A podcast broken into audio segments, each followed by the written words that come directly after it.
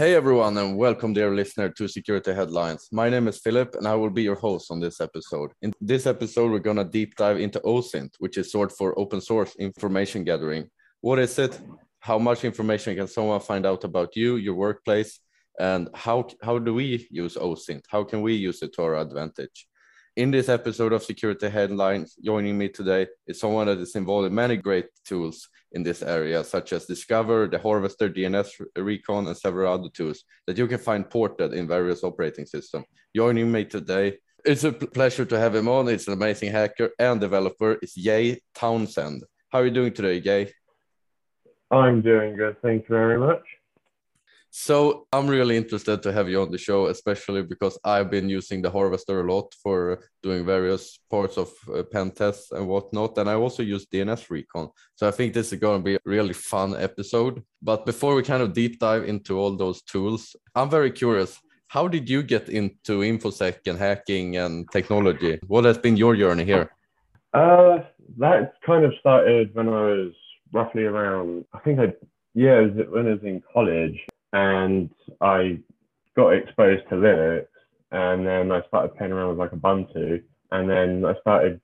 I can't quite remember how I came across it, but I found Backtrack at the time, and then I just yeah. started playing around with that, and I found it really cool, and it just kind of went from there. That I've just been interested in it ever since, and then I was just like teaching myself how to do programming and stuff like that. So like taught myself Python and Bash, and then I got reached out to Lee Baird of uh, Discover. When I saw one of his talks on I, Irongeek's website, and basically pretty much from that, uh, I've just been doing stuff with him, and then he introduced me to uh, everyone, and then I've like just joined core dev teams of DNS Recon and the harvester and pretty much the rest is history on that one. That's really fun to hear because that's actually a similar story to how i got into infosec it's we were playing a lot of war games and then my friend helped me install backtrack uh, in virtualbox and then i was carried on from there. Was there any like light bulb moment for you where you're like maybe it was pulling off your first exploit or something where you're like wow this is really cool i think it was when i was playing with Mutillidae and dvwa because oh, cool just like playing with that and just learning how to do stuff. And then when I set up my uh, Wi-Fi at the time to WEP, and then just learning, oh, this is this is why you don't have WEP because it is literally that easy to break into. Um, so yeah, just just been learning uh, teach myself things like that. And I got the Hak5, Wi-Fi Pineapple, Bash Bunny, and so forth. And just I, didn't, I haven't had much time to play around with those more, but that is definitely something that I want to learn more. And uh, the same with Burp Suite. So I got Burp Suite Pro not too long ago. So yeah, and then from that, uh, just learn other new techniques and tools just by doing like hack the box and try hack me those are great resources, and I I make sure those are linked below. Hack the box and uh, hackthisite.org. I think there's one called, and learning all these techniques and ways to exploit things. Yeah, they're definitely good uh, resources to teach yourself uh, different techniques, and they can like walk you through things as well. Yeah, because I'm trying to become a sysadmin by day, um, oh. and I have been trying to get into breaking into the infosec community. That's often like, a really good uh, combination, right there, being able to because then you kind of think differently. Like, okay, if I deploy this this way, then maybe X Y Z will happen. And you think infosec has uh, affected your sysadmin life? Oh, definitely. So just I always um, thinking about okay, how can any improvements that I can do that I seen that's like, oh, that's not quite right, or something like that so basically wherever I've been job wise, I've always been where I can improving the security. The fun little story, one of the places where I worked, I was doing some troubleshooting and if you enabled two debug flags on two certain processes, it then literally logged the username and password into the log files. So I found that, and then I wrote. Oh wow! To, yeah, I reported that to the developers. and like, yeah, we need to fix that. Yeah, that might be good. Like not letting passwords go any further than the password hashing is normally a good. Yeah, so anyone that had access to the system and could just look in the logs and like, oh, there's some passwords. so yeah, that wasn't great. But um, yeah, I know there's been some incidents of that with like Twitter and Monzo. So it does happen, but it's just about once it gets identified, you fix it, and the rest is history on that one. I think that's very useful. I read the, I think it was a book about exploitation like 10 years ago, and it basically said that if you ever get the source code, make sure you check out all the to-do things and all the debug flags because people enable a lot of crazy shit when they do debugging. Uh, yeah. So I guess you're very into hardening systems then, and you kind of been around the block for a while on that. Is there any special security hardenings that you perform if you were to put like computer uh, visible on the internet? Uh, any sysctl hardening uh, is definitely a good way to go because you can do a lot of locking stuff down that way. I know Ubuntu has quite a bit of stuff like that already built in on the system when you install it. Same with Red Hat as well. Red Hat 6 is lacking stuff, but when you get to 7 and 8, you then get the options to enable a lot more, and there's certain things that come in enabled by default as well. But yeah, there's always more you can do about it. Having something like AIDE as well, and just running, just basically follow the CIS benchmark, which is a good way of locking systems down. Uh, you just can't apply everything because if you do, the system just kind of breaks if you whatever application you're running. So it is about picking out certain things that you can apply that doesn't affect the system and the application. And sometimes it is a bit of a trial and error, but once you've got it and you get it pretty locked down, then yeah, you should be pretty much good to go and just keep on top of patches. And if you can run something like Nessus regularly, then yeah, you should be pretty good. Yeah, scheduled Nessus scans is always a, a really good thing to have just to keep updated yeah. on what new exploits have been published and stuff like that. But yeah, it definitely gives you recommendations on like the CIS benchmark and it can do obviously other things as well. So it is a good tool to help you find where you can go about locking things down more as well. And if people use like Bloodhound, for example, you can then obviously uh, find ways to lock them down out of directory better as well and have a good SIEM solution. Yeah, that's uh, that normally helps a lot. Is there any favorite tools you have for automating like updates and stuff like that? I love using Ansible because you can just run Ansible playbooks. It's very easy to use.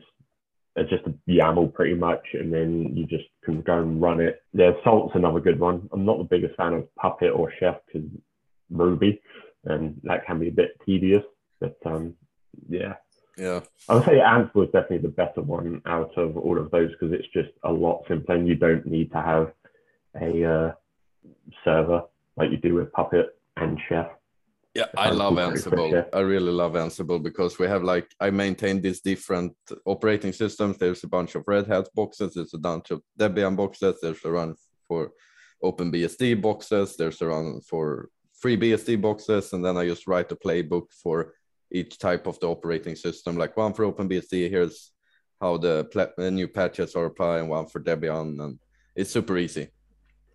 Yeah, it's definitely a good tool, and it's even a good tool to be able to use for uh, spinning up your like C2 infrastructure if you're doing a pen test, so you can have provision stuff that way, and also the same with like Terraform as well. Hmm. Okay, I'm very curious, and I think our listeners are very curious about knowing more about OSINT. So, from your perspective, what is OSINT and what can we kind of do with that? So, from my perspective, it's just about gathering the lay of the land because you can, from doing that, you can see what the organization you're doing a pen test for or part of bug bounties, what they have, and kind of just understand, oh, is there anything that stands out that you go, oh, there could be something juicy on that, and then go about finding it, and then you can obviously go about reporting it, or and they can then fix it. So it's a it's a good way to just find out the lay of the land because I wouldn't be surprised if like big organizations just kind of lose track of their land and they don't know what they've got on the internet, or it could be like an old box that they just completely forgot. It's like, oh yeah, that was meant to be decommissioned X, Y, and Z ago, or like a, a Jira that's just sitting somewhere and with major exploits that have come out for it, it's just like, yeah, you probably should get that off the internet or at least patch it if it hasn't already been popped. So yeah, just stuff like that really, and just understanding the lay of the land. Yeah, absolutely. I 100% agree with you. Like, go try to update all your subdomains and make sure that you're not ro- uh, running like dev environments publicly and uh, stuff like that that I've found on various pen tests when people have like their some kind of web IDE running and subdomain that is called dev something and then just expect no one to find that out but have it public because it's very easy for the developers and the sysadmins just to do that and it's a lot of hidden treasures you can find so to say. Definitely. That's like gathering all of the sources into one tool like the harvester just makes it easier to do find that information and go and then you can just go and have a look and yeah have fun with it basically. Of course as long as it's legal of course. Yes of course. Of course. And all uh, all internet facing stuff is basically welcome to the internet. Everyone can walk in unfortunately sometimes. Yes. Lots of bots that are just scanning to easily get in as well. Yeah. A lot of people harvesting that low hanging fruit uh, unfortunately but so you mentioned the harvester what is the harvester so it's a python program that has a load of api calls to different sources and from that it just correlates it all into one easy to understand program and with the output of all the domains and ips and then you can just go and use that to run it into other tools and so forth. Nice. I was to say it's just a good part of you just run something like that to get the lay of the land, and then you could even with the proxy feature, you could even pipe it into like Burp as well. I've seen people do that, um, which is pretty cool. Um, with the 4.0 release that we've done not too long ago that I tagged, we now have a REST API as well. Oh, so that's cool. Can, so you can do a, a lot of stuff with that, and I'm interested to see what new features the community comes up with for that. Yeah, because it seems to have a pretty big user base, right? I mean, it's in Kali Linux, which is a popular penetration testing operating system. It is in Debian's package repositories, or uh, it's in BlackArch. It's in ParrotSec because they use Kali's repositories. And I think it might be even in someone, I think may have even done like an AUR package as well for it. Um, so yeah, it's pretty much in all the major ones. There isn't an actual, it's not upstream packaged uh, in Debian like it is for DNS Recon, but yeah, you can easily just install it in a uh, virtual and install it. It's not hard and away you go pretty much. That's nice. Uh, how long have you been involved with the Harvester? Oh, uh, I think about nearly uh, two or three years, maybe. It's something along those lines. I can't remember. My memory's not the greatest on that one, but it is. It has been a while. How has the project grown uh, during that time span? Yeah, quite a lot. So we've got a lot more people that are using it now. Um, especially, uh, I the first thing that I did when I joined the core dev team was port it to Python 3. Oh, nice. And then we went and added uh, async functionality. We then went and redid the way we were doing async functionality, and then we've just been adding more modules and fixes and the REST API, and yeah, and just fixing packaging bugs for like Caddy as well, and just making things just better for everyone. So it's it's grown a lot. So it's just me and this other guy that does it Chris, who created it, he just leaves us two to do it, and Lee will like test it as well as me and Matt because we're the ones that are writing code for it, and then we just have fun. Matt introduced uh, ages ago a screenshot functionality as well, so you can like search for subdomains and get it to output pictures of a web page as well. Which I, oh, I think that I think it kind of gets uh, underutilized a little bit. Uh, I think on that one, that's just the feeling that I get. But it is definitely handy, and I've been meaning myself to play around with it more as well. Hmm. How was porting it from Python 2 to Python 3? Because I ported the applications that were like 15,000 lines of code from Python 2 to 3. And it could be a pain in the ass, but it's also a very good good thing to do. You get a lot more performance. How was how was that thing? Uh, from what I can recall, it wasn't that bad Hmm. because it just, it just wasn't that bad. There was a few tough points, but yeah, we got through that. And then once it was done, it's just been relatively easy to uh, maintain going forward. So yeah, it's that's a, just a good thing when you do major refactors like that. It, you can tidy stuff up because we have tidied a lot of stuff up as well as as we've gone, and yes, it just makes it easier. Uh, I added unit tests Nice. and set up CI for it, so it's just we can keep on top of bugs about that uh, as well, and yeah, just fixes and changes that come from the community, which is always welcome, and it's just fun to see what people are doing. And if someone wants to submit a bug to the harvester, what's the best way of doing that? Uh, just go and report it to the GitHub repository. All right. You can also reach out to me on Twitter as well if you wanted, but it is just easier to stick it on GitHub. All right. Just create an issue there on the harvester's GitHub. Yes. Awesome. Is there any like hidden gems in the harvester or like special feature that you think more people should uh, use because it's like super useful and not a lot of people are using it? Um, I'll definitely say, as like mentioned previously, the uh, the REST API, the as that's relatively new, so it would be fun to see what people do with that. I have also done changes to DNS brute forcing as well to update that, so it'd be interesting to see if people use that more. I, I honestly don't know how uh, what everyone uses as parts of it, but um, there's definitely those things would be interesting to see what people think of them and any tweaks that they think would be good. When do you use the harvester when you're not developing on it? And how do you use it? Uh, I would use it for, um, I can use it for work just to kind of help out a bit in there where I can. Um, and also when I do, uh, so I've been recently looking into playing around with bug bounties as well. So when I'm do, having a stab at that and Nice. seeing what's there. Yeah, bug bounties is really could be really really fun sometimes and a way for us security nerds that are not 100% working with security to get some extra pen tests done. So that's uh, those can be very fun sometimes. Most definitely. So another like really useful tools uh, for doing bug bounties and also for performing pen tests is a tool that I assume comes from another tool which is named Fierce, which I still run sometimes, but it's an old Ruby script. It's called DNS Recon, which you're also involved in, right? Yes, DNS Recon, that is actually a Python program. Uh, it does have a bit of uh, integration with Metasploit, but I don't know how often people use that. But uh, yeah, that's a good thing to use to run it in parallel with uh, the Harvester, for example.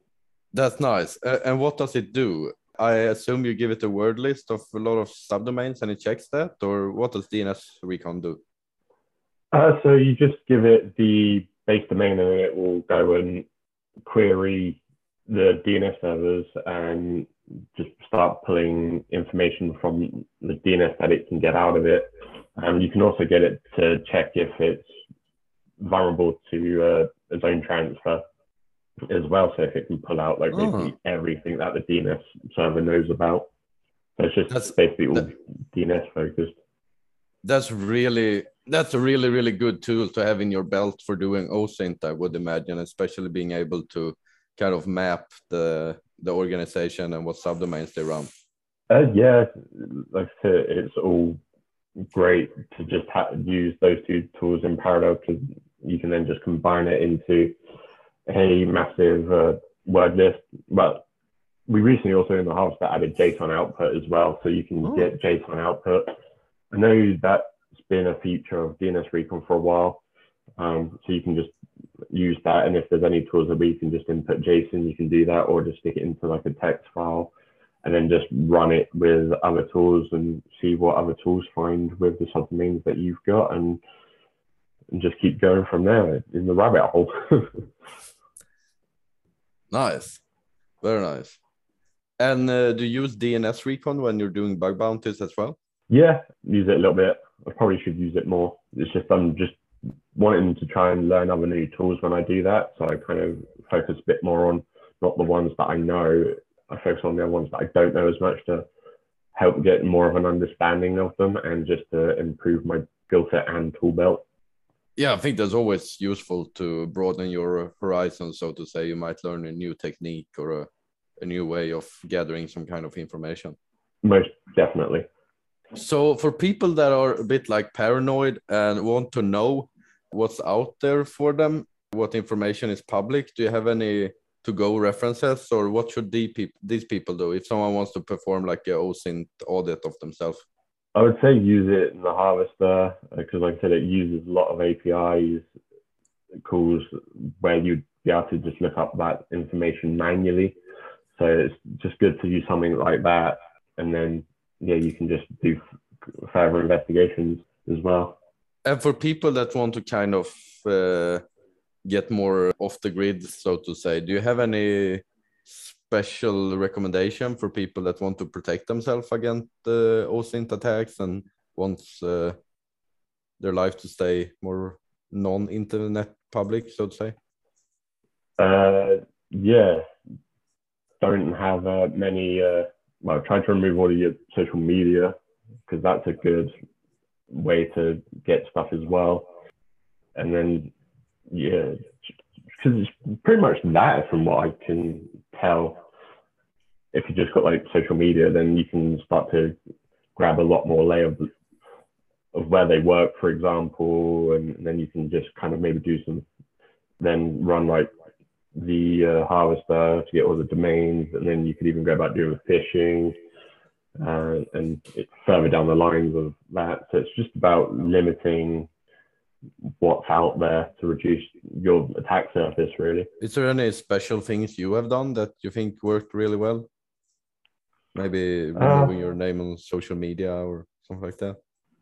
Yeah so it's just basically like if there's websites that you just don't want to like have your name on just come up with an alias and just stick it on that. And if you can you could also use throwaway like email addresses as well. If you don't want to just have your actual email address in there if you're not too sure about the site, for example.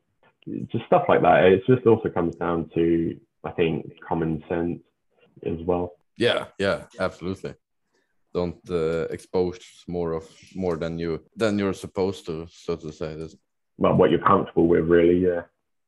Yeah, exactly, exactly. So let's say that you're. We talked a bit earlier about this as well, but what if you're supposed to do a pen test for an organization, and let's I assume a lot of pen testers they start with doing OSINT work, but if you were to start doing a pen test on uh, organ some organization like tomorrow, how would you start doing OSINT work on that organization? Uh, I'd run the harvester and DNS recon, get as much information that I could um, from like subdomains and email addresses that would get returned as well. And then just kind of from there work out a plan and uh, and then just go, okay, I'll try that way. If that doesn't work, uh, try a different one. And then you can just kind of go from there, really. It's just about finding your workflow that your that A works for you and B that your returns the most investment. I'm not necessarily sure that's like the correct phrasing, but I think you kind of get the gist. The best return of investment, probably. Yeah. Yeah, yeah. yeah. Most fruit for your labor, so to say. Yeah, that's the kind of the phrasing I was looking for. Awesome. So you mentioned that you you've done some development with Python and Python asyncs, which I think is awesome that we now have async functionality in Python. How is your kind of you touched a bit? You told ever you told us that you have been into Bash and also Python, but how was your how's your development journey been? And uh, what do you like to code in? So I just code in Python predominantly. I have toyed around a little bit in Go as well. And Go, I would like to get more familiar with because it's definitely handy with having Go knowledge because especially with it's just like built into its compiler that you can just cross compile very easily for different operating systems. I wish Python would have something like that where you could just compile it into binaries and it would translate it to different OSs and, and like 32 bit or ARM or whatever. That would be something that would be really handy. And I think a lot of people would really enjoy having something like that for Python. I know you can use uh, Py2exe, for example, but that's just obviously focused on Windows. I know you can you can compile stuff in Python, but it's not. I think not, there could be. It's not the same as Golang, where you can just tell the compiler to, "Hey, I want to cross compile this to platform X, Y, and Z." Yeah, it's not anywhere as simple as Go is on that, which would be a great feature if that could get introduced. Yeah, that, that would actually, yeah, that would be awesome, especially because Python is so loved by the community and there's just so many packages and so much going on in the Python space. Yeah, and I think it's also because it's just one of those languages that is just very easy to grasp. I think because, like, for me, as I mentioned previously, I started off with Bash and I found the limitations of that very quickly. So that's when I started to learn uh, Python. I didn't bother learning Python too. I pretty much kind of worked it out from it. it's just the way that print functions and, the, and, and bytes and strings are used differently in a uh, Python 3. But um, yeah, that I started learning that when Python 3 had been out for a little while. So I just was like, oh, there's no point using Python 2 because it's being deprecated yeah, and for anyone that wants to try and find a good IDE for Python, that definitely helped me. Um, PyCharm, PyCharm is a very good IDE to use for that, and I think it is predominantly. I know Visual Studio Code gets used quite a bit, um, but I, I, do think that PyCharm is like the go-to standard for Python development. But yeah, and it's uh, open source as well, right? PyCharm, I'm not too sure because oh. I know uh, they do also have a pro version as well, so which is their paid offering. They do have a community version. I'm, I, I th- actually no, yeah, I think it is open source because you can download the source code and like then just run it from the folder. So I think it is. Um, I can't remember off the top of my head, but um, but it's pretty useful. You get like uh, descriptions and it helps you with the code, right? Describing functions and stuff like that. Yeah, so it's just kind of like the same as uh, any any uh, editor that has IntelliSense. Really, it'll, as you type in like function calls, it'll go, "Oh, do you?" You just you like do a dot, and then you just have like a drop down of all of the methods that you can call and so forth.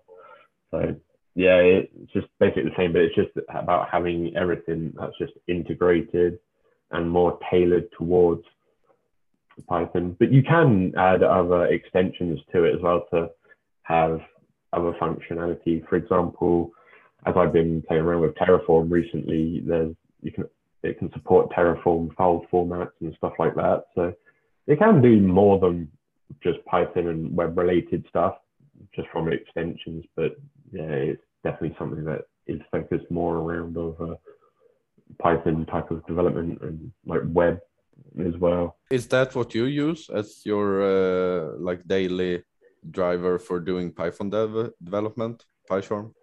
Uh, yeah, I use it for everything.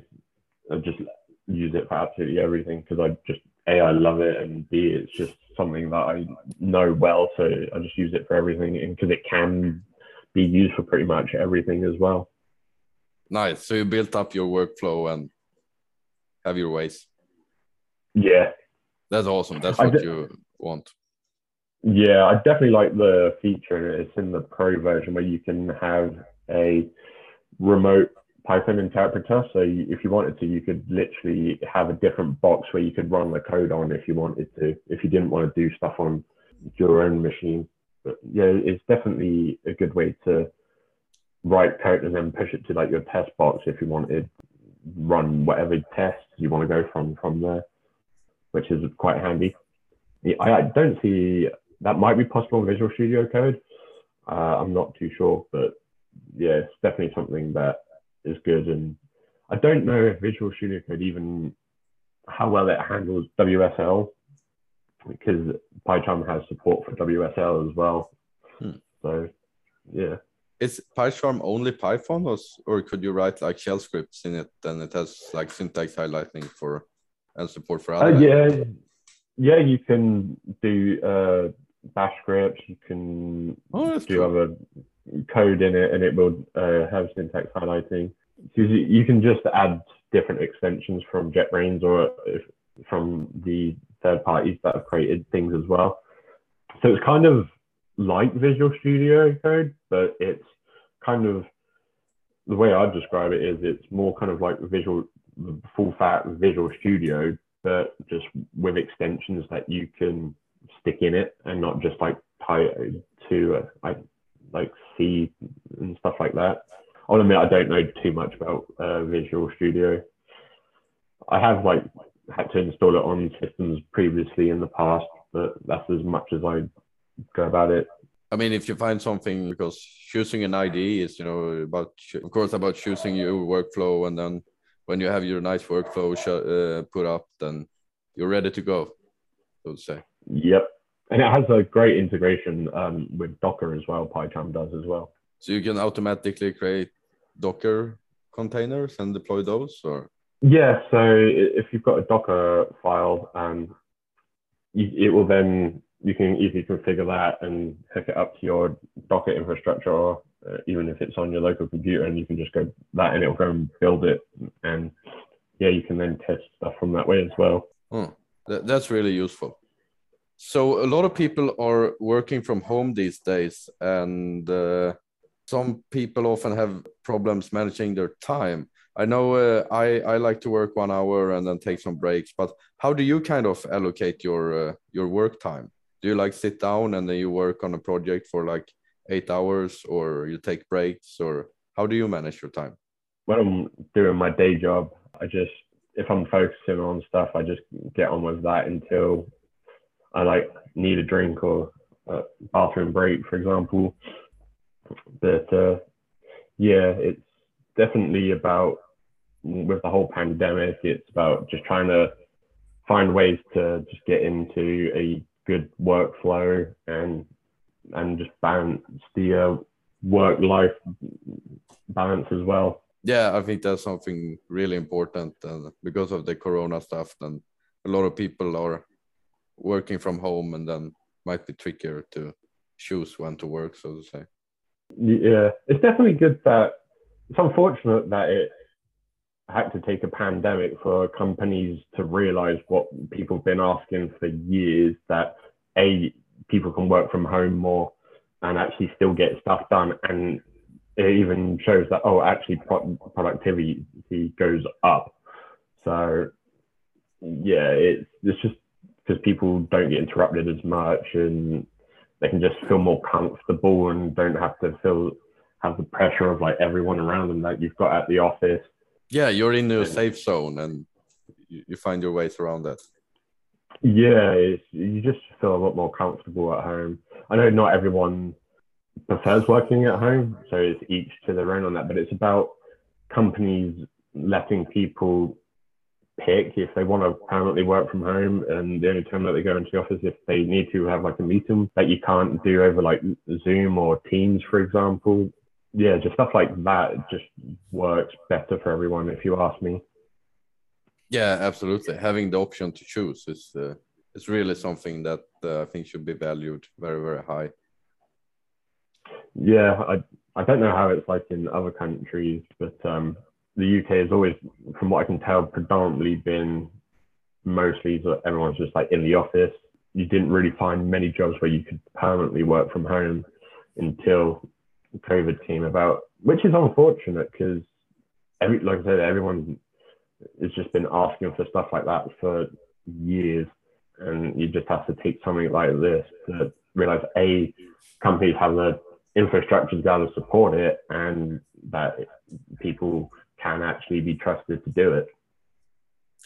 Yeah, exactly. Because you want the you of course want your all your employees to be able to perform at uh, max level or in the best way possible that they're comfortable with and also enjoy their work.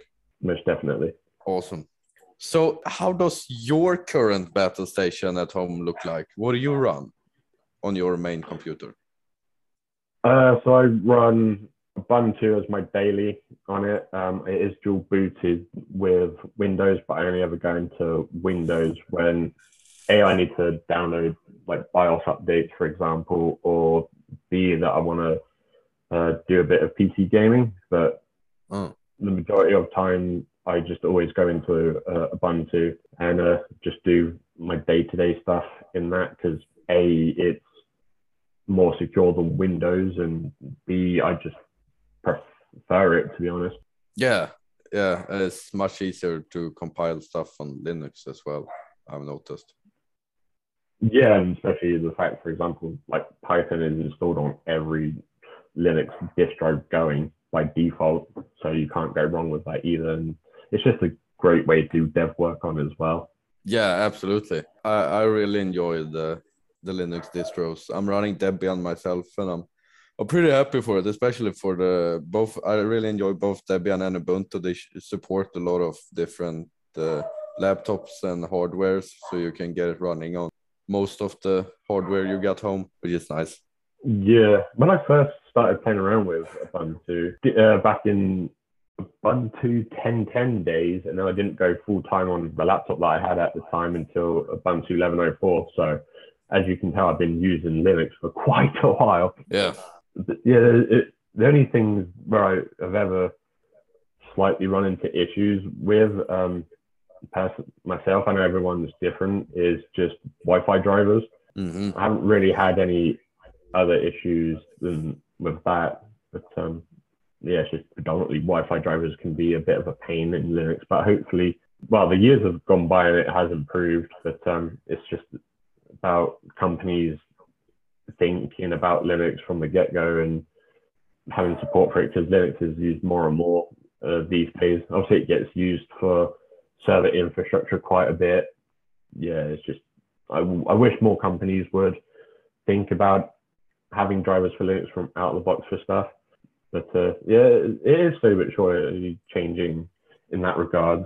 Um, but there's still ways a lot of people can go from that.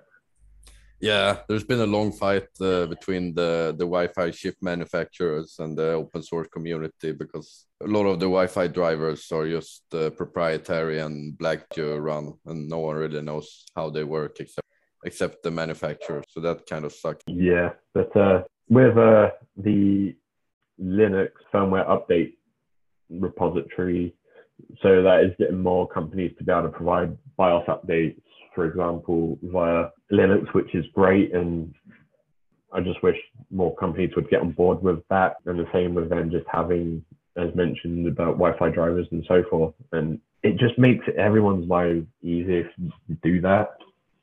Um, I don't know. I don't know the reason why they don't think of that because you're developing it for like Windows or Mac, for example, like why wouldn't you just add on their Linux as well. And obviously, I know Mac and Windows are going to ha- have a probably a way bigger user base, but it's still if you do it for all of those two, you might as well just go the whole hog and add it for the Linux as well, because then you just cover every solution. Then, yeah, Especially, I th- I think Microsoft really is just kind of turning Windows more and more Linuxified under the hood, from what I can tell, because they have always been running, which I found uh, interesting, basically a customized Linux kernel basically on Windows for their kernel. And yeah, now just obviously with WSL and so forth and just what they're doing with that, it, I just feel like it's becoming more and more Linux under the hood. Yeah, I think Microsoft has, uh, at least in the recent year, it's changed a lot. They open source more things. They're more grateful for the open source community. They're on the Linux Foundation board, I think it's called, the people that sponsor the Linux kernel, and they're, putting out more and more stuff. Uh, uh, yeah. Like we talked about earlier, Visual Code, like that uh, IDE from Microsoft. Now a lot of people are running it on Linux. Uh, yeah, because it's open source and yeah, it's just cross can be cross compiled. So yes, another. Oh, what's the one that everyone hates?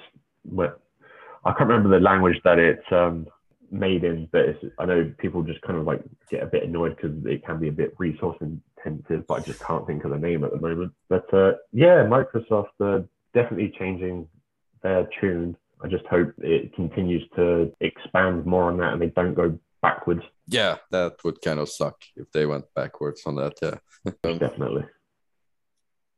So, what's the latest interesting exploits or proof of concept that you read recently and you thought, oh, wow, this is really smart and a really unique way, and this is cool? Think the uh, print spooler stuff for, for the PrintNightmare, that's cool. And also finding out that Microsoft screwed up the permissions of the SAM and security type files for normal users, it has a read permissions on it, which was quite funny. I think I don't they put a patch out for that yet, but I know it's something that is gonna be fixed. I'm just like, how did Microsoft mess that one up? Yeah, and it's probably been like that forever, right? Uh, the creator of Mimikatz, if I recall correctly, because I kind of uh, because I follow a lot of people on Twitter, I got kind of notified as the story was kind of like breaking when people started posting about it. They found that it was vulnerable in certain versions of Windows 10, but it's not in others. And I think if it you like up, upgrade it, also makes it then vulnerable as well. But for other people uh, found that also if you do a clean install of certain OS versions, that I think it was vulnerable there as well. So I don't I honestly have no idea how Microsoft managed to do that one. There's some probably uh, update that triggered it, but as long as Microsoft end up fixing it, you can manually fix it yourself as well. But probably just better to wait until Microsoft push out an update for it. Yeah, how do you manually fix it? Is there a patch patch available that you install or? Uh, it's just a command line. Uh, you just doing a command line uh, switches, and you can then remove that permission off of it. I can't remember the uh, command off the top of my head because it was something that I uh, saw on Twitter. Huh. I know there has been other articles about it where I think it tells you the command that you're able to run as well. So if you just Google it, you'd more than likely find it. Awesome. I'll, I'll Google it and put it in the show notes then. So during your uh, regular week for you, when do you feel that you're kind of peaking on happiness? When's your most happiest moment in the week? Would you say? Friday. Friday, yeah. Yeah, definitely when it's nearly the weekend and you can just relax from the stress of work and just be able to focus on what you want to be able to focus on in your spare time with your hobbies and whatnot and be able to just get any uh, like house type stuff, like if you need to mow the yard, for example, or something like that, and just have fun. And if the weather's nice, which uh, does happen uh, every now and again in the UK, um, go for like a ride on my motorcycle and just enjoy going just randomly anywhere. Doesn't matter if I get lost, I can just go on my phone and just plug in the sat nav to try and get somewhere where I then recognize where I'm going. But it's just nice to go exploring because I've done that and uh, I might start going further afield, exploring a bit more. That's not too far from home.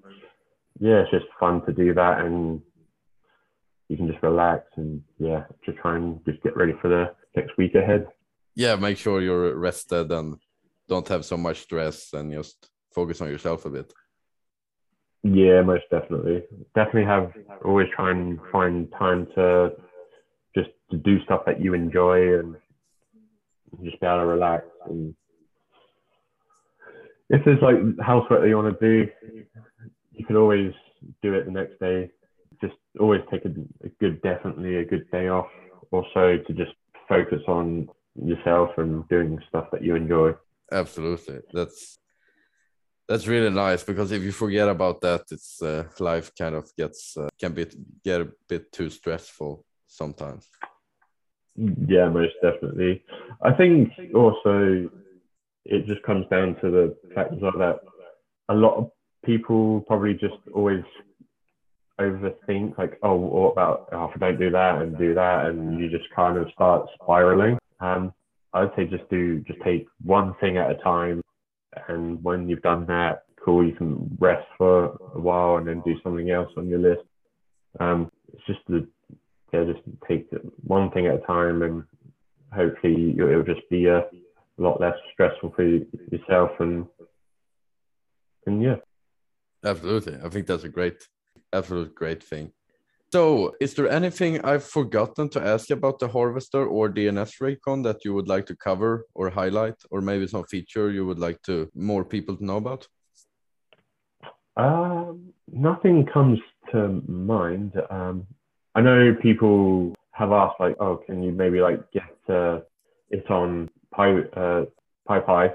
Um, but uh, yeah, you, can just literally pull it from the repository and basically do the equivalent of what you would do. So instead of just like, you can still pip install it, but you just have to pull it down from the repo. So it's not uh, too different. It's just, it's just not as simple as doing that. Um, I think uh, other than that, really, just go and have fun and uh, add feature requests, pull requests if you can code, and yeah, just have fun with it and report back stuff and yeah. Totally. Give it a try. We have it linked in the show notes. So, what does the future hold for the Harvester? Uh, is there any fun new features that you guys are working on? Uh, I need, I need to double check with uh, Matt what he's uh, working on, but I've got a few just things that I've got in mind just about tidying way stuff's done and just basically improve um, logging to help make debugging a bit easier and uh, add more modules and whatever else that we can think of and the community really and just go about adding that and and expand on uh, the REST API as well and yeah and just see where things just carry on going. That's amazing. That's uh, that's really nice to hear. What does the future hold for you? Do you have any hidden projects that you're currently working on? Uh, I've been just looking at uh, what security certs that I can go about taking that I think will be a good introduction as like a first cert for me to get. So I've been looking at that really and will go from there. Awesome. All right, yeah. Thank you so much for coming on uh, Security Headlines. It was really nice to hear about about the harvester from someone that's actually involved in the development and maintaining of it. And I hope you will join us on a future episode. Oh, thank you for having me. And yeah, I'm more than happy to come and further down the line. Awesome. Thank you so much and have a great day. Ciao.